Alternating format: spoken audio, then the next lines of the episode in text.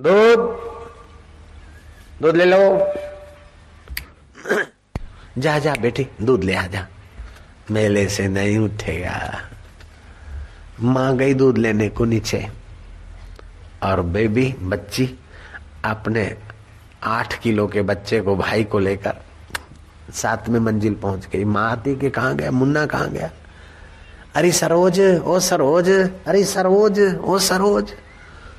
सरोज, ऊपर से आवाज़ आए मैं हूँ, मुन्ना कहा बोले, मैं लेते आए हूँ। आधा लीटर दूध तुझे भारी लगता था और छह किलो का मुन्ना तू सातवीं मंजिल ले गई सीढ़ियों से। बोले, नहीं, इसमें वज़न नहीं, प्रेम में बोझा नहीं लगता और अहंकार में बोझा ही बोझा रहता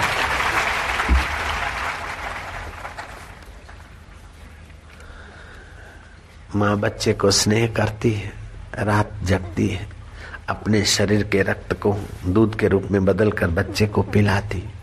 लेकिन कभी माँ नहीं कहती कि, मुआ, तू मेरे को इतना पी गया अरे तू मर जा। गुस्से में बोलेगी, अगर कोई आ भी जाए, बोले, चलाओ इसको मार दूँ। बोले, मुआ मुआ, तू मर, मेरा बच्चा।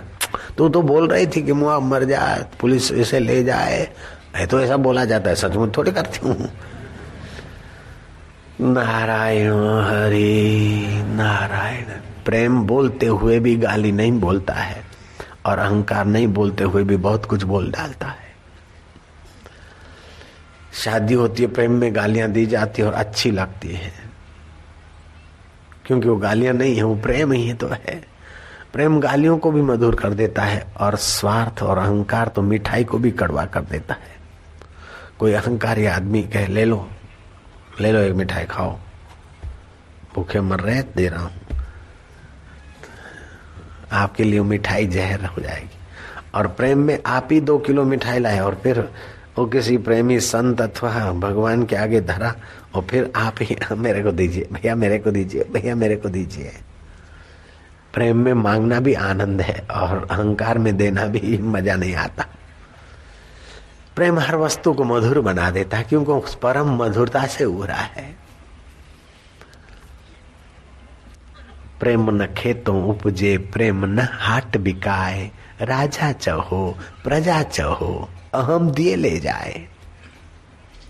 एक प्रेमी साधक था नर्मदा किनारे झोंपड़ी बनाकर अनुष्ठान कर रहा था। नारद जी वहाँ से पसार हुए। पहले एक तपस्वी का डेरा आया। तपस्वी से पूछा, क्या चाहते बोले, चालीस साल हो गए, जटाएँ धरती को छू रही जा रहे हो भगवान के पास तो जरा पूछ लीजिए कि कब मिलोगे? बोले, ज़रूर। फिर नारद जी उस प्रेमी भक्त के पास से गुजरे। बोले, तुझे कुछ पूछना है? तपस्वी ने ऐसा पूछा, बोले, अगर महाराज मेरे लिए बातचीत हो सकती है तो कर लीजिए कि आप कब मिलेंगे। छह महीने के बाद नारद जी उसी रूट से लौटे। तपस्वी को बताया कि, भाई, जैसे तू साधना करता है, जैसा तप जप करता है, तुझे दो जन्म और लेने पड़ेंगे, तीसरे जन्म में प्रभु मिलेंगे। तपस्वी के हाथ की माला गिर गई। हार्ट फेल होना बड़ी बात नहीं, श्रद्धा फेल होना बहुत घाटे की बात। तपस्वी की श्रद्धा फेल हो गई, नारद जी ने सोचा कि ये तो भाई किसी की हत्या करने से भी ज़्यादा पाप हो गया। श्रद्धा बढ़ाना तो पुण्य है, किसी की श्रद्धा तोड़ना तो महापाप है। अब इसको तीसरे जन्म में भगवान मिलेंगे, ये बात सुनकर इसका तो श्रद्धा फेल हो गया, उस भगत को बताऊँगा तो वो स्वयं भी फैल हो जाएगा। नारद जी ने पगडंडी बदली, लेकिन वो भगत की नज़र पड़ी, नहाने जा रहा था। महाराज महाराज, भगवान से मेरे विषय में बात हुई। महाराज ने कहा, बात तो हुई, लेकिन मैं बताऊँगा नहीं। तपस्वी को बताया तो उसके बुरे हाल हो गए। तेरे तो उससे भी खतरनाक है। लेकिन भगवान से बात हुई, मेरे लिए हुई। भगवान ने क्या कहा, मैं नहीं बता पाऊँगा। महाराज, बताओ, जो भी कहा इनका आमंत्रण देता है। जो नारद जी ना कहे, त्यों उस भगत की श्रद्धा बढ़ी। नारद जी ने कहा, तू कुटीर पे चल। चौका कर ले गोबर का, सो जा। मुँह में तुलसी का पत्ता रख दे, फिर भगवान ने क्या कहा, मैं तुझे सुनाऊं, फिर जो भी हो, तू जिम्मेदार, मेरे पर पाप ना लगे। उसने कहा, कबूल है महाराज। सारी शर्तें कबूल है, लेकिन मेरे विषय में भगवान से बात हुई थी, वो आप सुनाओगे? बोले हाँ सुनाऊँगा। धन्य धन्य धन्य धन्य, वो प्रेमी खुश होता चला जा रहा है। कि मेरे विषय में मेरे सृष्टि नियता जगतपति जगदीश्वर से बात हुई। वाह वाह। वो बात सुनाई दी वाह। लेकिन तू चौके में पड़ा रहेगा, सीधा। अरे भाई, जो भी होगा, महाराज। भगत चौके में लेट गया, मुँह में तुलसी के पत्ते भी डाल दिए जो होगा, महाराज, सुनाइए। महाराज का एक पैर चौखट में, एक पैर बाहर। बोले, नारायण नारायण नारायण। तेरे विषय में बातचीत हुई और भगवान ने कहा कि जिस ढंग से तू कभी छुट कर, फुट कर उपासना करता है, छुट्टियों के दिन में आता है, अनुष्ठान करता है, छुट्टियों के दिन में जब ध्यान करता है, ऐसी फुट कर तेरी साधना, अगर ऐसी चलती रही फुट कर फुट कर तो जितने पीपल में पत्ते हैं, उतने जन्मों के बाद तेरी मेरी मुलाकात हो सकती है।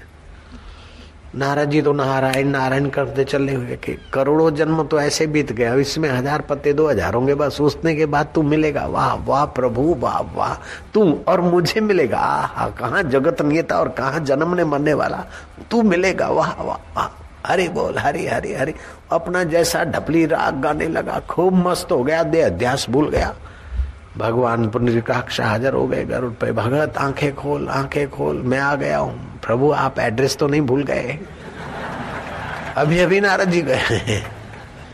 अब तो पीपल में पत्ते थे, उतने जन्मों के बाद आने वाले थे। अभी कैसे आप? प्रभु, आप प्रकट हुए। बोले, भक्त जहाँ प्रेम होता है, वहाँ फिर नेम नहीं होता है, कायदा नहीं होता है। बिगड़ी जन्म अनेक की, सुधरे अब और आजू।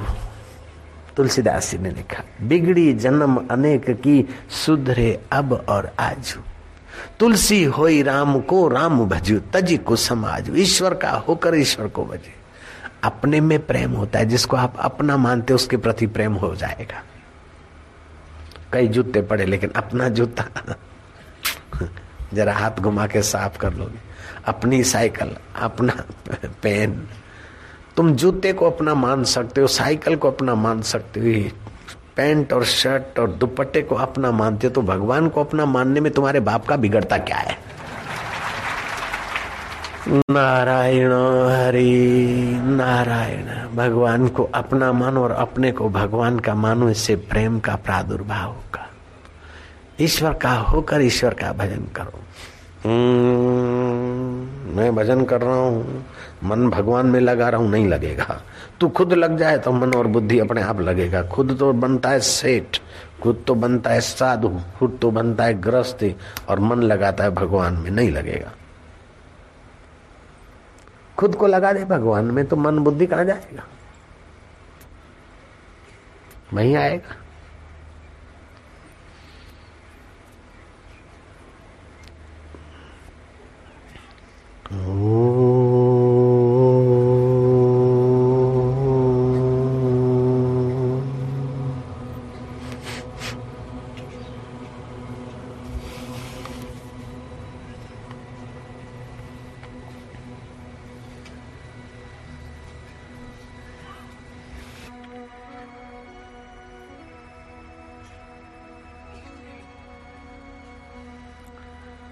तुकाराम महाराज ने गुरु से दीक्षा ली।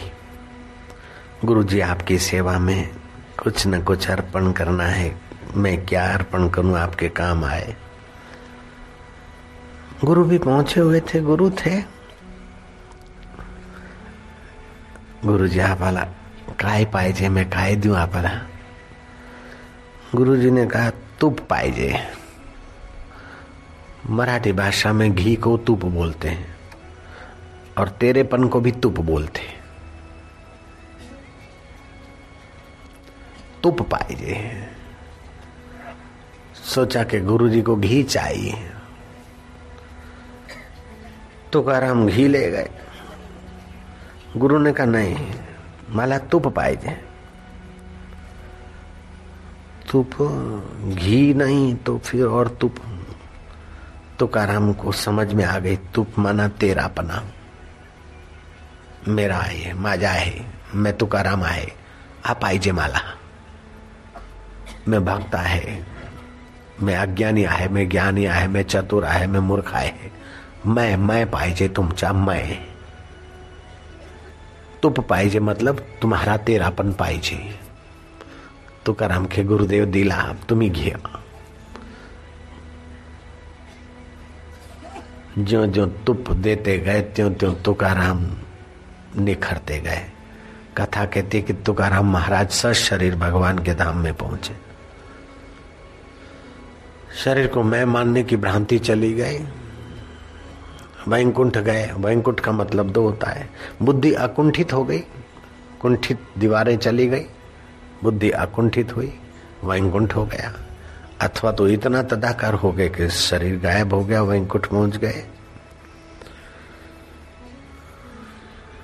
शब्दों में बड़ी शक्ति। है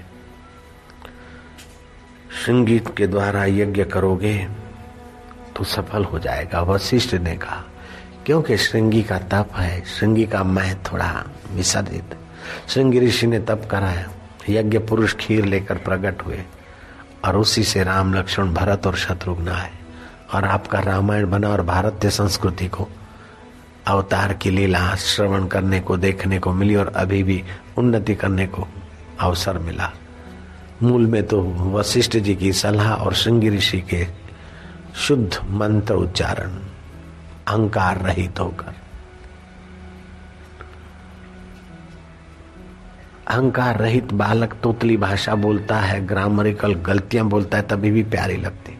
और अहंकार से मंजी, अहंकार से भरी मंजी हुई भाषा भी कोई भाषण ठोकता है तो लगता है कि कब पूरा करेगा, जान छोड़ेगा। अहंकार रहित कोई, वही की वही बात भी सुनाते तो मधुर और मीठी लगती है। और अहंकार सहित कोई नई से नई बात भी बताता है कि लगता है कि अब सिर दर्द हो गया। बोर हो गए। तो अहंकार रहित मतलब शुद्ध में अहंकार रहित है और अशुद्ध में अहंकार सहित है। शुद्ध में परमात्मा है और अशुद्ध में शैतान है। अहंकार विमुढ़ आत्मा करता अहमिति मन्येत। अहंकार से जो विमुड हो गए, अपने को कर्ता मानते हैं, भोक्ता मानते हैं। अपने को सुखी और दुखी जब लगे तो समझ लेना कि अहंकार है। शुद्ध शुद्ध मैं तो सुख दुख का साक्षी है। विपरीत भावनाएँ स्वयं मनुष्य ने की है, अतः मिटाने में भी स्वयं मनुष्य को ही प्रयत्न करने पड़ेगा। प्रकृति की चीज़ों से माना हुआ संबंध अशुद्धमय है और परमात्मा से माना हुआ संबंध शुद्धमय है। वास्तव में आपका परमात्मा के साथ ही पक्का संबंध है। प्रकृति के साथ आपका संबंध टिक नहीं सकता।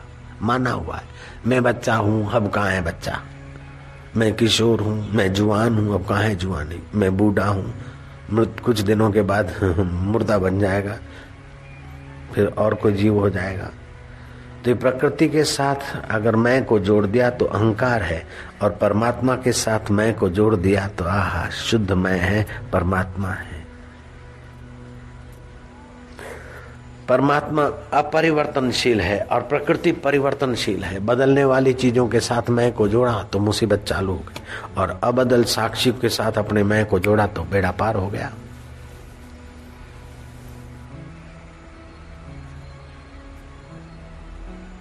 दिन रात इसी की चिंता करते हैं, बदलने वाली चीज़ों के साथ जुड़ने। महाराज, आशीर्वाद करो।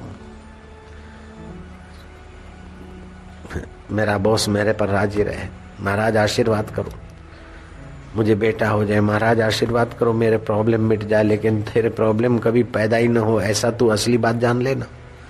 कुछ लोग आ जाते हैं कि बाबा जी, मुझे शांति चाहिए। भाई, तू शिविर और सत्संग आया? बोले, नहीं, आपसे मिलने आया मेरे से क्या मिलने आया? मैं सत्संग में जैसा पूरे रूप से मिलता हूँ ऐसा अपने निवास पे नहीं मिल पाता हूँ जैसा मैं सत्संग में पूरे ढंग से मिलता हूँ। लोग प्राइ, प्राइवेट मुलाकात चाहते हैं। अकेले में मिलेंगे बाबा जी अकेले में मिलेंगे क्या चाहिए? बोले शांति चाहिए तेरे की। अकेले में क्या चाहिए? बस आपसे मिलना था तो मिलो सत्संग में ही मिलना अच्छा रहता है। काही लोक प्रायव्हेट प्रायव्हेट प्रायव्हेट प्रायव्हेट मुलाकात पाहिजे प्राइवेट मुलाकात पाहिजे प्राइवेट हम ही वो, वही प्राइवेट है हमारा आत्मचेतना। वो प्राइवेट में से ही सारी बातें आती है, कथा में। नारायण हरि नारायण हरि, बाबा, आप हमारे मन की बात जान जाते हैं प्लीज़ आपके पास क्या है? नारायण हरि नारायण हरि नारायण हरि। दूसरों के हित की भावना से आत्मिक बल विकसित होता है। सदाचरण से आत्मिक बल विकसित होता है। आत्मरामी होने से आत्मिक बल विकसित होता है। हमेशा दुर्बल की ही बलि चढ़ाई जाती है। कभी ये आपने नहीं सुना कि यज्ञ में शेर की बलि दी जाती थी या दी जाए। बकरे की बलि दी जाती है। खूनखार शेर की बलि नहीं दी जाती। छोटे मोटे आदमी से थोड़ी गलती होती है तो दंडनीय हो जाता है। और राजा, समर्थ राजा ऐसी गलतियाँ रोज करता है, पेग पीता नए नए भोग भोगता है। उसको कोई दंड नहीं। वीर भोग्या वसुंधरा। ये वीरता आती उस परमेश्वर की निकटता से जाने अनजाने, सीधे अनसीधे। दुर्बल बैल को कसाई खाने भेज दिया जाता है। दुर्बल वैश्या को कौन पूछता है?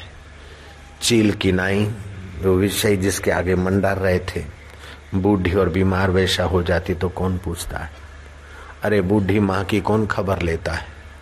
माँ जब पोषण करती थी तो हर एक आधे घंटे में माँ माँ पुकार के हम उसकी गोद में जाते नहीं मिलती तो हम अपने घुटनों को घसीट घसीट के उसके पास जाते थे, बुलाते थे।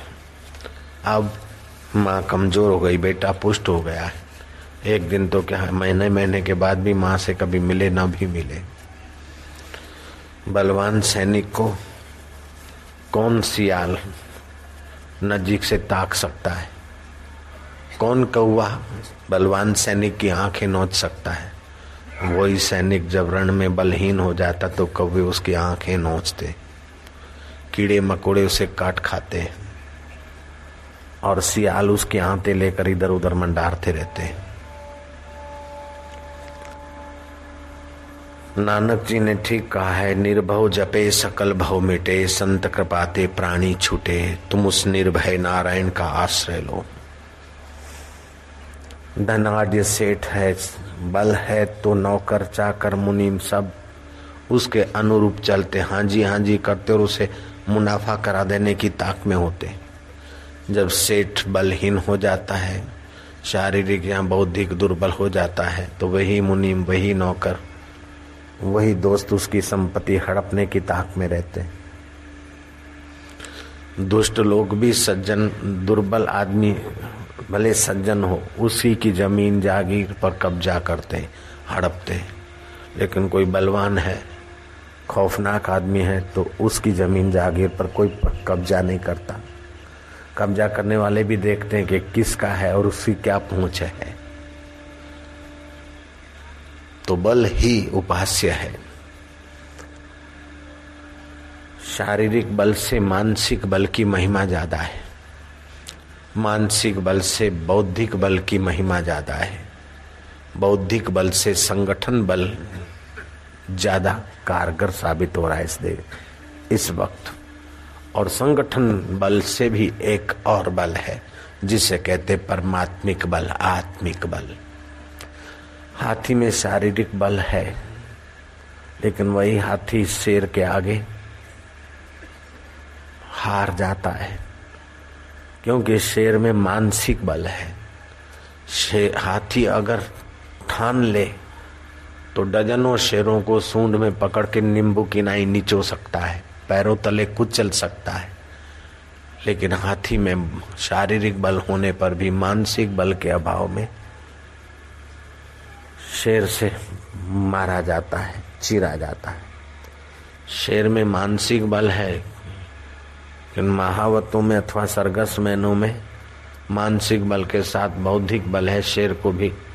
चाबुक के इशारे पर सरगस मैन उठाता, बैठाता, नचाता। बुद्धि बल वालों में भी एक दूसरे से बढ़कर बुद्धि बल वाले जितना जितना मानसिक और बौद्धिक बल है, उतना उतना दूसरे पर उनका प्रभाव चल जाता है। तहसीलदार की पोस्ट है, तहसीलदार का अपना बल है। वो और लोगों के आगे साहब होकर सम्मानित होता है, लेकिन कलेक्टर आगे तो तहसीलदार अटेंशन में सलामी मारने को तैयार हो जाता है। और सचिव आ गए, या मिनिस्टर आ गए तो कलेक्टर सुकड़ कर सलाह मार ही देता है। हंस हंस के बात करता है रिझा रिझा के डीएम बात करता है, क्यों मिनिस्टर साहब? और मिनिस्टर प्राइम मिनिस्टर के आगे सुकड़ सुकड़ के बात करते क्यों? कलेक्टर के पास बौद्धिक बल है मिनिस्टर के पास संगठन का बल है। संगठन बल है। भले बौद्धिक बल में कलेक्टर, आईएएस पढ़ा है लेकिन नेता के पास संगठन बल है। सचिव को संकेत करते ही कलेक्टर के बोरी बिस्तर बंधवा के वहाँ से वहाँ पटक देता है उसको।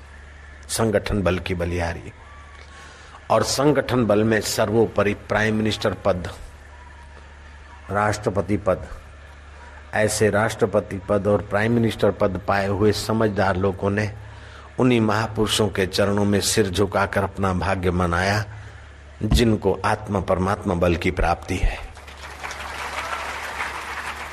छाए फिर गुरु गोलवेलकर हो, चाहे पंडित नेहरू हो, चाहे इंदिरा गांधी हो। आत्मिक विश्रांति पाए हुए महापुरुषों के चरणों में वो मत्था टेकने जाते थे। गोलवेलकर जी सिद्धपुर में आए, एक संत रहते थे मेरे पास में ही, उनकी कुटिया थी, उनके दर्शन करने गए। रंग अवधूत महाराज के दर्शन करने गए। अब वे सचमुच में समझदार नेता हैं कि जो आत्मिक बल में उन्नत महापुरुष हैं, उनके पास जाते हैं तो उनका संगठन बल भी सुवासित शोभायमान होता है।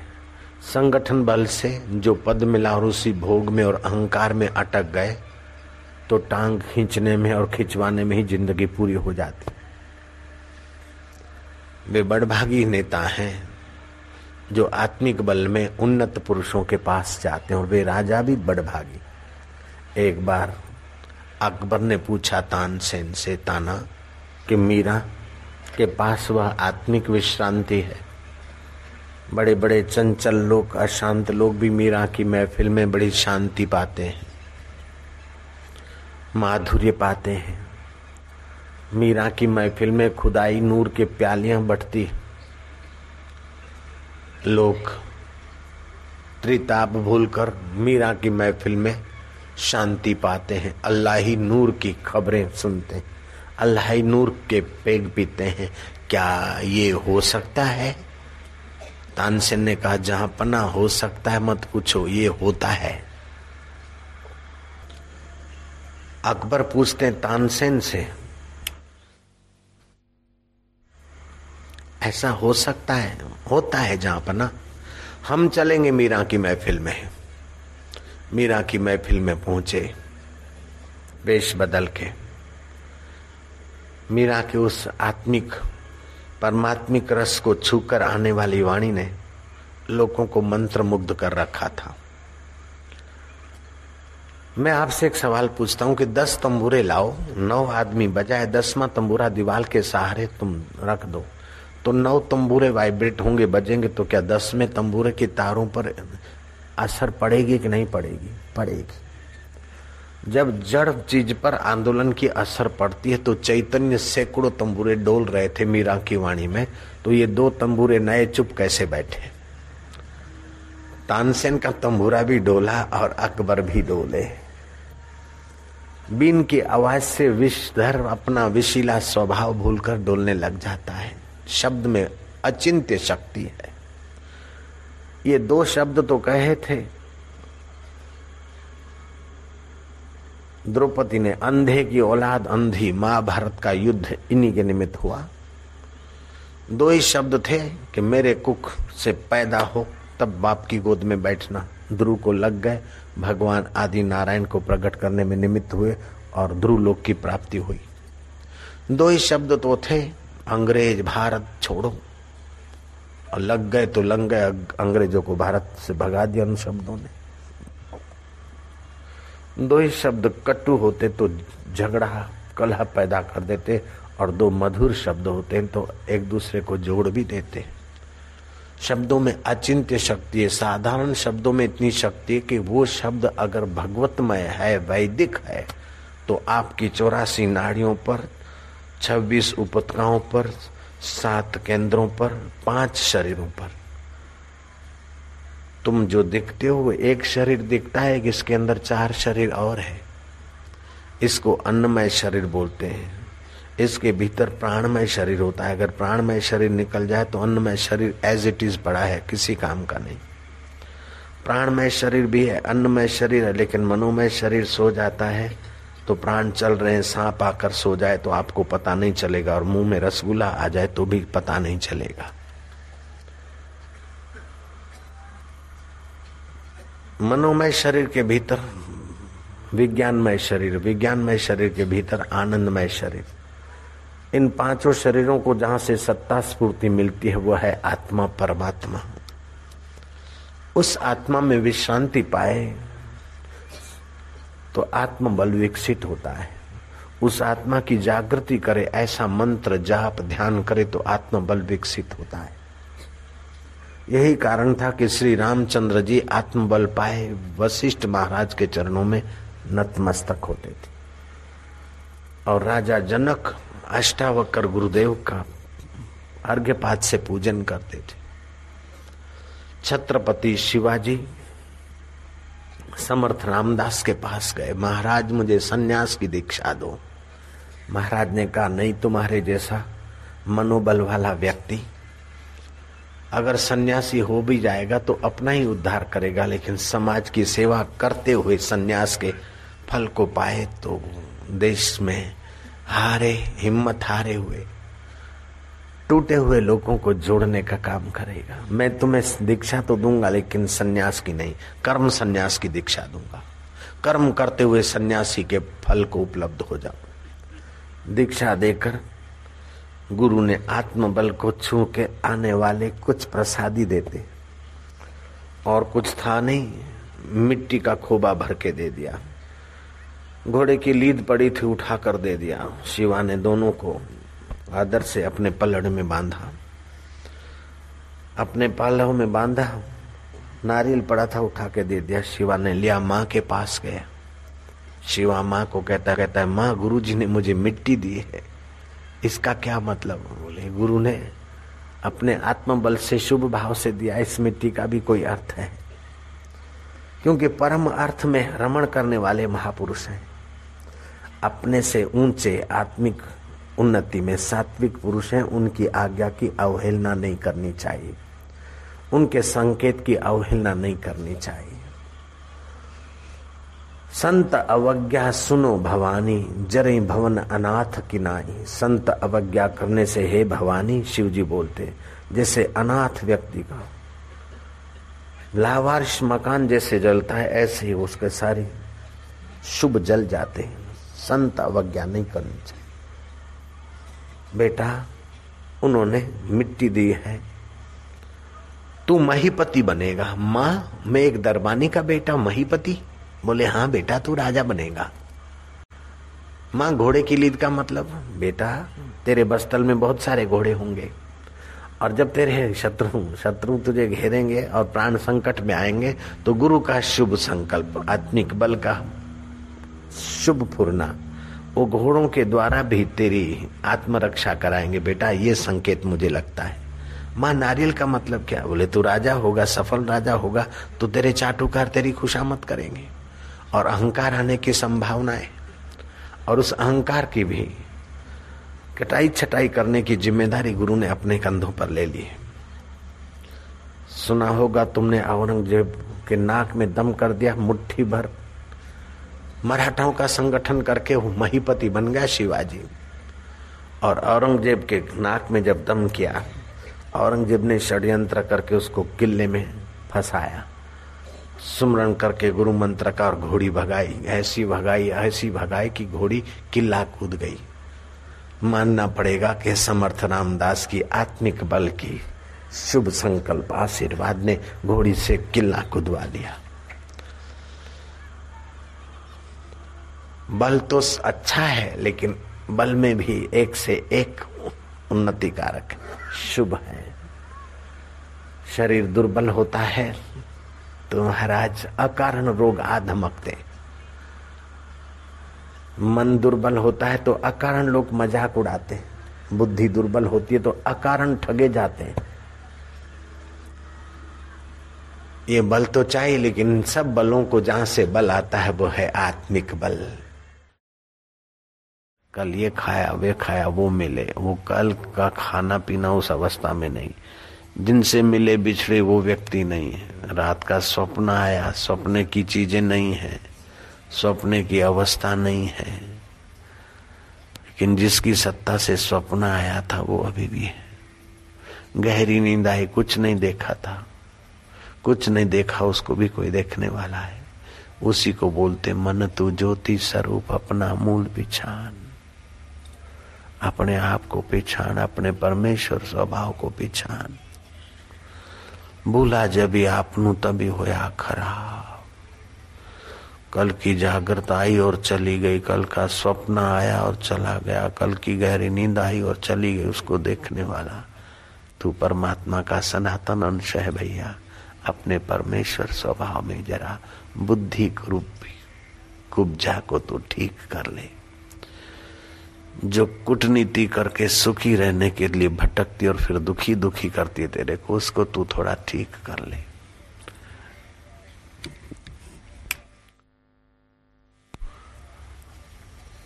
संत बुला शाह पंजाब के बड़े उच्च कोटि के संत हो गए। वो कहते थे चांदना कुल जहान का तुम। तेरे आश्रय हुए व्यवहार सारा। तू सब दी आँख में चमकदा है चांदना तुझे सूझता अंधियारा। जागना सोना नित खाब तीनों, होवे तेरे आगे कई बारा।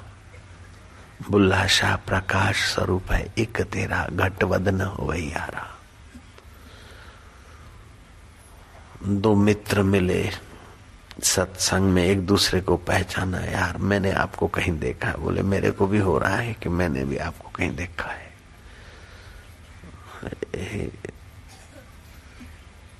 अब याद नहीं आता। लगता है कि आप, हम बहुत साथ में भी रहे हुए बोले, मुझे भी ऐसा लगता है। गौर से देखते देखते नाम पूछ लिया।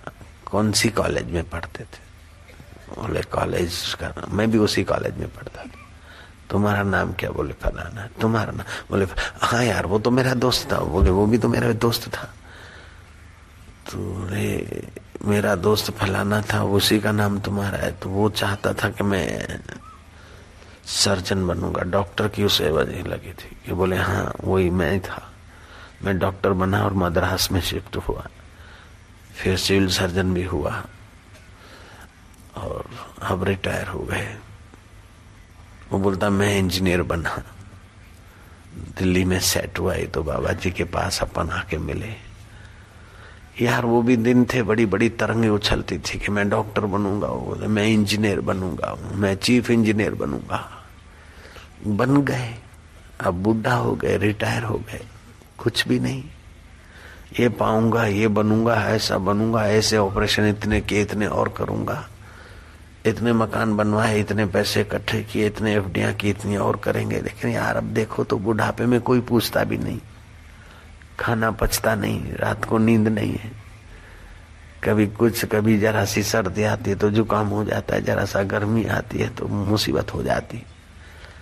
यार, कोई सार नहीं बड़ी बड़ी तरंगे उछलती थी कि ऐसा बन जाएँगे, ऐसा कर लेंगे, ऐसा कर लेंगे। अब देखो तो कुछ नहीं। ऑफिसर थे ऑन ड्यूटी थे तो कोई सलाम भी मारते थे, खुशामद भी करते थे। अब तो घर के लोग और पड़ोसी भी गिरी हुई नज़र से देखते। बहू और बेटे, उनके व्यवहार से ऐसा लगता है कि अब बूढ़ा मरे तो जान छूटे। यार, कोई सार नहीं, संसार में। बड़ा अच्छा लग रहा था कि ऐसे बन जाएँगे, ये पालेंगे, वो पालेंगे, और निर्णय भी किया बुद्धि ने लेकिन इस बाबा जी के कहने के अनुसार इस कुब्जा ने तो हमें कंस की सेवा में ही लगा दिया।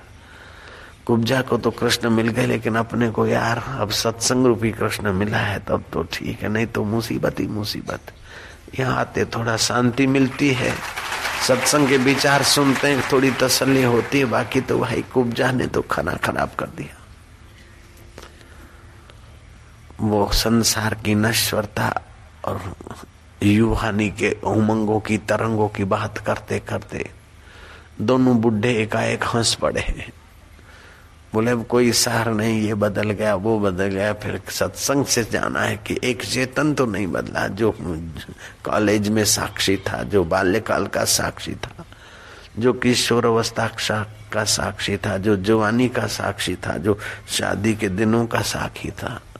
जो गमी के दिनों का साक्षी था, वो साक्षी तो नहीं बदला, ज्यो का त्यों। जन्म भी बदला, गमन भी बदला, रूप भी बदला, रंग भी बदला, ये जग है अदला बदला, एक चेतना बदला, वही सार है। मित्र भी बदला, शत्रु भी बदला, काम भी बदला, काज भी बदला तू भी बदला, मैं भी बदला, चित्त भी बदला, बुद्धि भी बदली, जवानी की बुद्धि, जवानी की इंद्रियाँ और बचपन की मन और बुद्धि इंद्रियाँ, ये भी बदल गई, लेकिन उस बदल, वो ऐसी बुद्धि थी उसको देखने वाला, वो चेतन नहीं बदला। ऐसे ही मौत आएगी, शरीर बदलेगा, लेकिन मौत के भी साक्षी हो जाए, बाबा जी के अनुभव को चुरा ले तो फिर अबदल आत्मा से मिल जाएँगे, यार, यही खुशी और मुक्ति का रास्ता है। यही सार है। बाकी तो कितना धन मिल गया तो क्या हुआ? कितनी सत्ता आ गई तो क्या हुआ? दुनिया अगर मिल भी जाए तो क्या हुआ? दिन के कोई तारे दिखा दे तो क्या हुआ? एक सौ इकसठवा जन्म दिवस कोई मना ले तो क्या हुआ? चौदह सौ वर्ष जीकर चांग देव अपने को अमर दिखा दे तो क्या हुआ? आखिर तो वो भी तो मर गया। ये प्रकृति का शरीर तो मरण धर्मा है और सुख दुख आने जाने वाले हैं।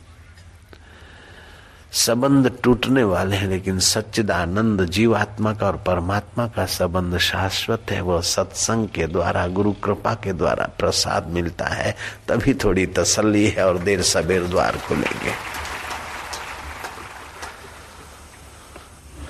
ये जगत है अदला बदला, एक चेतन ना बदला, सुबह भी बदला, शाम भी बदला, जाड़ा भी बदला, गर्मी भी बदली, बारिश भी बदला, बसंत भी बदला, यह भी बदला, वह भी बदला, एक चेतन ना बदला रे, ये जग है अदला बदला बाबा। कह रहा है, आसमा ये समा भी कुछ नहीं, रो रही है शबन में ये निजारे कुछ नहीं। जिनके महलों में हज़ारों रंग के जलते थे, फानुष झाड़ उनकी कब्र पे है और निशान कुछ भी नहीं। कह रहा है, आसमां ये समा भी कुछ नहीं, रो रही है शबन में ये निजारे कुछ नहीं। जिनकी नौबतों से गूंजते थे सदा को आसमां। वे खुद बेदम हुए। अब हूँ नहा कुछ भी नहीं। राजा धी राज अंदाता महाराज, तेज बहादुर आ रहे। राजा धी राज महाराज, फलाने राजा आ रहे हैं। शमशेर आ रहा है, अब शमशेर कहाँ है हिटलर आ रहे हैं, सिकंदर आ रहे हैं। कारून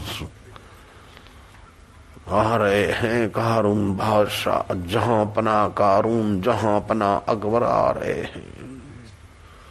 वो ताजमहल बनवा कर कईयों के हाथ काटे और कईयों को मौत के घाट उतारे। वो राजा भी था तो आ रहे अब देखो तो उसकी हड्डियाँ भी कम वक्त की नहीं मिलती। नारायण हरि, अगर मिल भी जाए तो क्या हुआ? हड्डियाँ मिल भी जाए तो क्या हुआ? उसके मार्बल के पत्थर का एक ताबूत मिल भी जाए तो क्या हुआ? देख भी आए तो क्या मिल गया?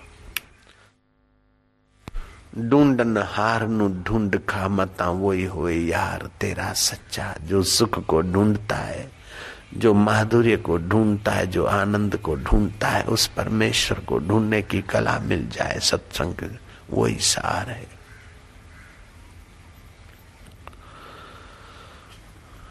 कुछ लोग ईश्वर के रास्ते चलते हैं, लेकिन मनमाने ढंग से चलते हैं अथवा न चले लोगों से के कहने से चलते हैं।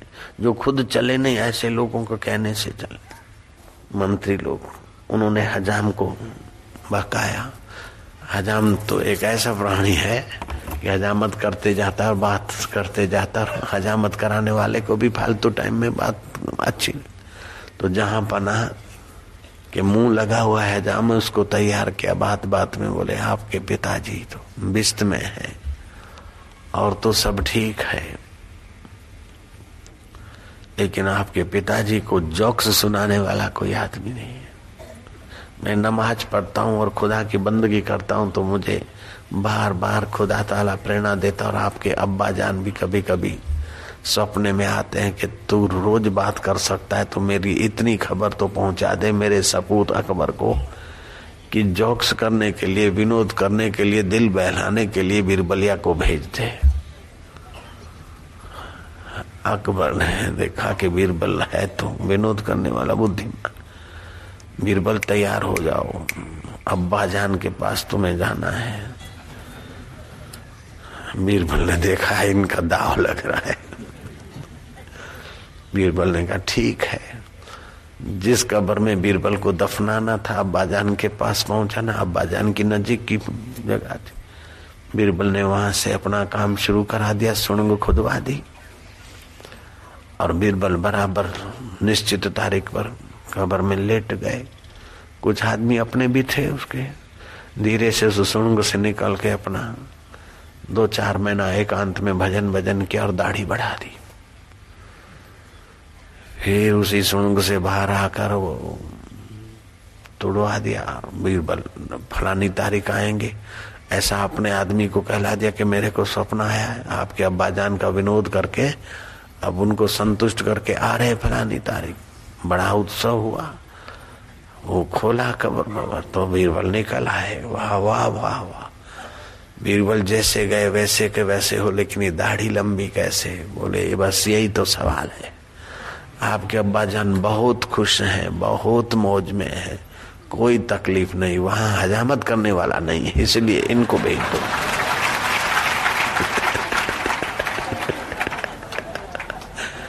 अब तो हजाम को लेने के देने पड़ गए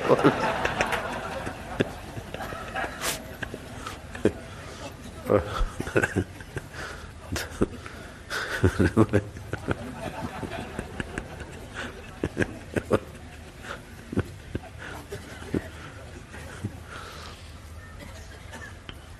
लेकिन अभी देखो तो न बीरबल का शरीर है, न हजाम का है, न अकबर का उनकी हड्डियाँ खोजो तो मुझे लगता है कि मिलना मुश्किल है। मिल भी गई तो क्या?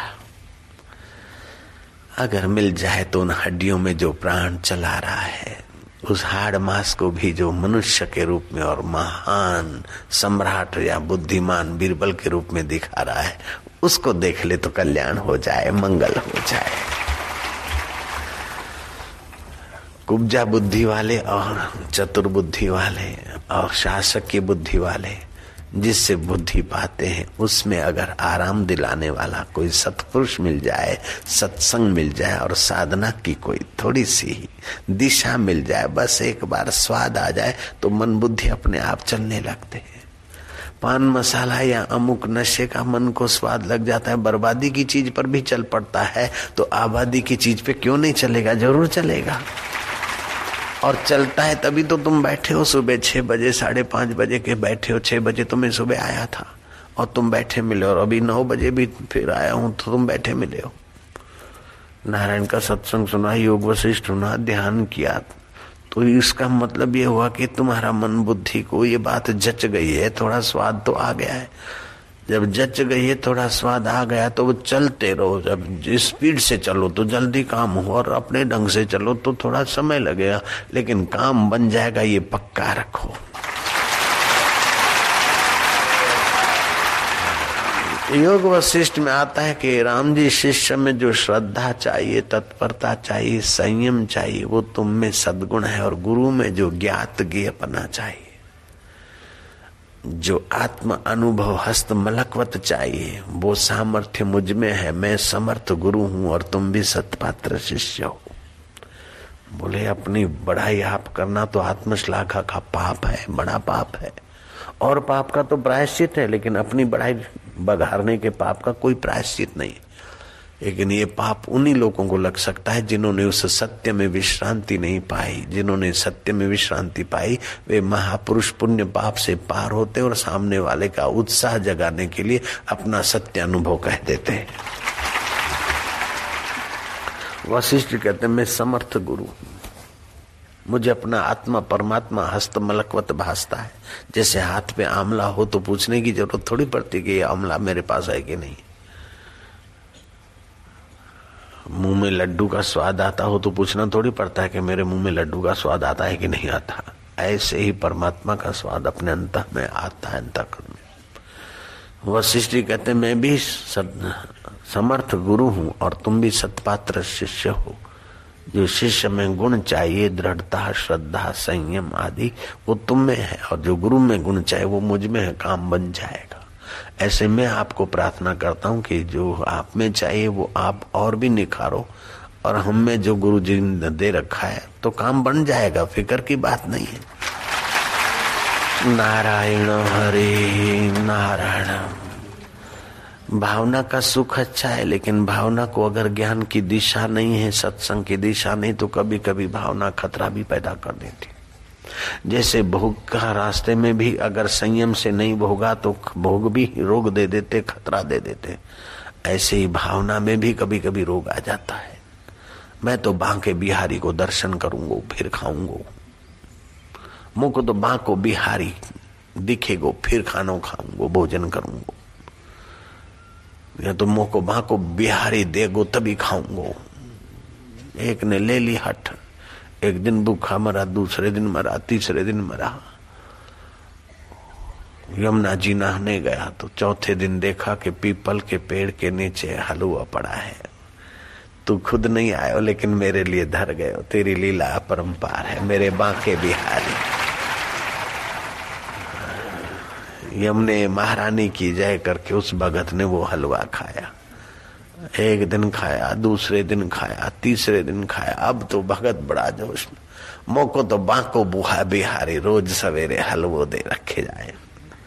जानकार कोई गुरु का शिष्य था पक्का। वेदांती बोले, बाको बिहारी, रोज तुम्हारे लिए हलवा धर जाए। हाथों हाथ देवे के धर जाए, बोले, धर जाए। अपने कर्म ऐसे कहा कि वो हाथों हाथ दे? अपने उसका तेज नहीं सह सकते हम, इसलिए वो धर जाता हो। कहाँ धर जाते हो बता दिया, यमुना जी के फलाने फलाने घाट पर। अभी तो वहाँ यमुना जी नहीं बहती, दूर चली गई। वो भगत आकर सुबह चार बजे बैठ गया, देखा कि पाँच बजे अंधेरे अंधेरे में जाड़ों के दिन। एक बूढ़ा आया उसके घुटनों में दर्द था, वैद्य ने उसको तिल्लों के तेल में हलवा बनाकर बांधने को कहा। तो रात भर तो हलवा बांधता था, सुबह यमुना जी में नहाते वक्त वो हलवा पेड़ के नीचे किसी पत्ते पे रख जाता था। वो बूढ़ा ना के चला जाता था और ये भगत रह जाता था। बाको बिहारी हलवो दर गए मौके भी है दूसरे एक ऐसे बांके बिहारी के भगत की बात सुनी। मोको दर्शन देगो तब सूंगो। जाके यमुना किनारे बैठे। एक घाट बदला, दूसरा घाट बदला। फिर बोले, वो मिलेगा तो मुझे, अकेले को मिलेगा भीड़ भाड़ में तो कहा मिलेगा? तो सन्नाटे की जगह में जा बैठा और ठीक मध्य रात को अगले किनारे चम चम चमकती मणि चमकी। बाके बिहारी के मुकुट की मणि देखकर भक्त खुश हो गया। अब तो रोज आवे इंतज़ार करे और मणि चमके और दर्शन करके माँ के बिहारी लाल की जय करके वो घर जावे बड़ा खुश रहने लग गया। लोगों को बोले, मेरे को तो रोज दर्शन देने आवे माँ को बिहारी। मध्य रात को आवे, घने अंधेरे में आवे। अंधेरे में भी उसकी मणि जो चमके आ कभी ज़ोर चमके, कभी कम चमके, चमक चमक चमक चमक करे। कहा कि कैसे कहा आता है? बोले, फलाने घाट पे, एकांत में। वो भगत जाकर चुप कर बैठा, देखा कि कैसे बांको बिहारी आ तो देखा कि आया है बांका बिहारी। जमुना विशाल बहती थी पहले तो डैम वेम नहीं बने थे। विशाल पेट था जमुना का, उस किनारे। जमुना किनारे मच्छी मारने की तो मनाही अभी भी है, उस जमाने में तो और कड़क नियम। तो मछुए पल्ले किनारे, रात को अंधेरे में कोई ट्यूब व्यूब या कोई साधन लेकर मछुआ यमुना जी में प्रवेश होता था, जाल वाल डालकर अपना बीड़ी फूंकता था तो बीड़ी की चमक उसको बांके बिहारी की मणि दिखने लग उसी को बांके बिहारी को दर्शन मान लियो। अरे बांको बिहारी स्वयं कंधे पे हाथ दर दे, लेकिन तू अगर दुर्योधन है, तेरी मति कुब्जा है तो क्या फ़ायदा लेगा भैया? शाकुनी को भी तो बांको बिहारी दिखतो थो। दुर्योधन को भी तो दिखतो थो बांको बिहारी। ऐसा नहीं, हलवा धरने वालों नहीं, सचमुच में हाथ धरने वालों बांको बिहारी दिखतो थो। अर्जुन को भी बांको बिहारी साथ में रहता तो लेकिन जब तक सत्संग का आश्रय नहीं मिला, तब तक बांको बिहारी होते हुए भी अर्जुन विषाद योग में गिर रहे। बांको बिहारी होते हुए भी अर्जुन भयभीत हो रहा है। जब बांके बिहारी के वचन सुनकर अर्जुन ने अपने आत्मरूपी बांके बिहारी को निहारा, तब अर्जुन के सारे दुख दूर हुए। सत्संग की क्या बड़ी बधियाई सत्संग की क्या कितनी महिमा गाए भगवान जिसका रथ खींचते हैं, उसका भी दुखों का अंत तब तक नहीं हुआ, जब तक भगवान के तत्व को नहीं जाना। राम को तो मंथरा ने भी देखा था। और सुरपंखा ने भी तो राम जी को देखा। और वो तो मेकअप करके आई।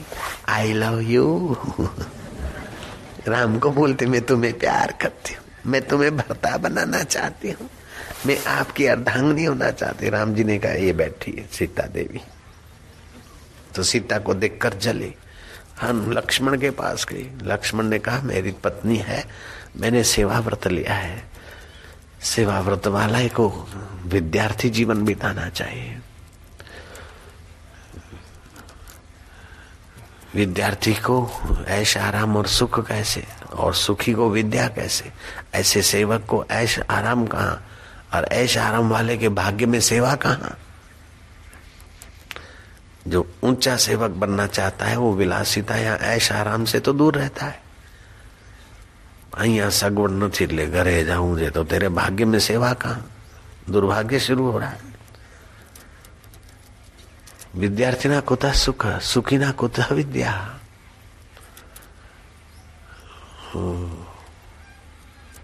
मैं तो शादी नहीं कर सकता हूँ मेरी तो पत्नी है फिर राम के पास गई राम जी ने कहा हम देवी एक नारी सदा ब्रह्मचारी हमारा व्रत है फिर लक्ष्मण के पास गई अब लक्ष्मण को भी देख रही है राम को भी देख रही, फिर भी उसका काम नहीं गया।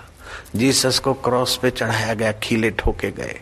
और लोग जीसस को देख रहे हैं, और और करके, जीसस जब तक आक्रांत करके शरीर नहीं छोड़ रहे बेचारे, जीसस को खून की धार बही और मृतक घोषित नहीं हुए, तब तक वो लोग देख रहे हो तालियाँ बजा रहे। तो अभी जीसस जिस क्रॉस पे चढ़े थे, उसका पुतला गले में पहन लेने से क्या हो जाएगा? जीसस को देखने से भी अज्ञान नहीं गया, जीसस को देखने से भी मुक्ति नहीं हुई, जीसस के साथ रहने से भी जुड़ास और यहूदा का कपट नहीं गया तो अभी जीसस आ जाएँगे तो क्या हो जाएगा? थोड़ा सत्य के लिए तटस्थ रहना पड़ेगा।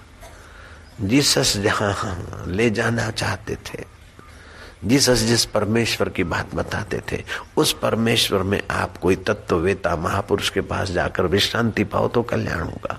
कृष्ण जहाँ ले जाते थे, उस कृष्ण तत्व में, उस आत्म तत्व में, परम तत्व में जगाने वाले पुरुष की मार्गदर्शन लेकर आप थोड़ा अभ्यास करो, तब तो काम बनेगा। बाकी तो भाई, राम जी आ गए सपने में तो क्या जागृत में भी राम जी थे? सपने में जीसस आ गए तो क्या हो गया?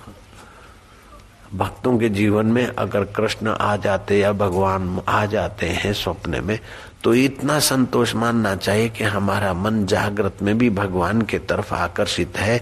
अर्थात आध्यात्मिक यात्रा होने के शुभ चिन्ह है। यहाँ तक तो मान सकते हो, लेकिन मुक्ति तो भाई स्वप्ने के दर्शन से मुक्ति नहीं होती, जागृत के बाहर के दर्शन से भी ब्रह्म ज्ञान परक मुक्ति नहीं होती।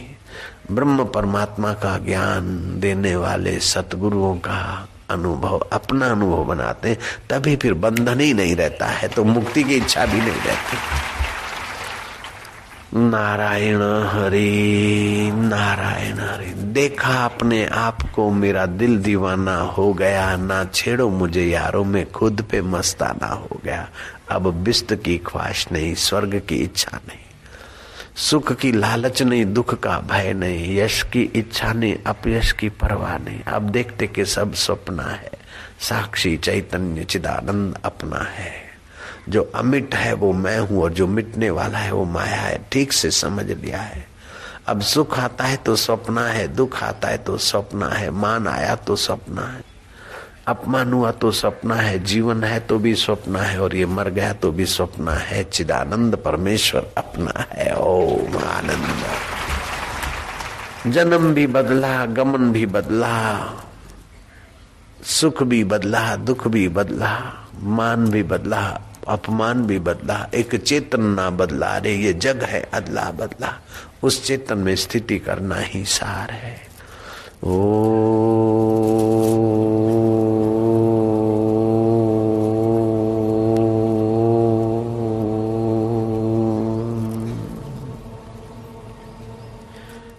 नित्य है, उसी में विश्रांति।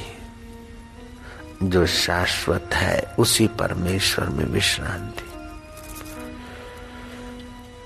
जो दृष्टा साक्षी, अमर आत्मदेव है, उसी में विश्रांति। बाहर कब तक घूमेगा मना? एक उपजा तू कब तक कंस की खुशामद करेगी? अब तो अपना रंग राग रंग अपना अंग राग कृष्ण को अर्पण कर। श्री कृष्ण के चरणों में अपना अंग राग अर्पित कर दे मेरी मती। कुब्जा तू सुब जा हो जा।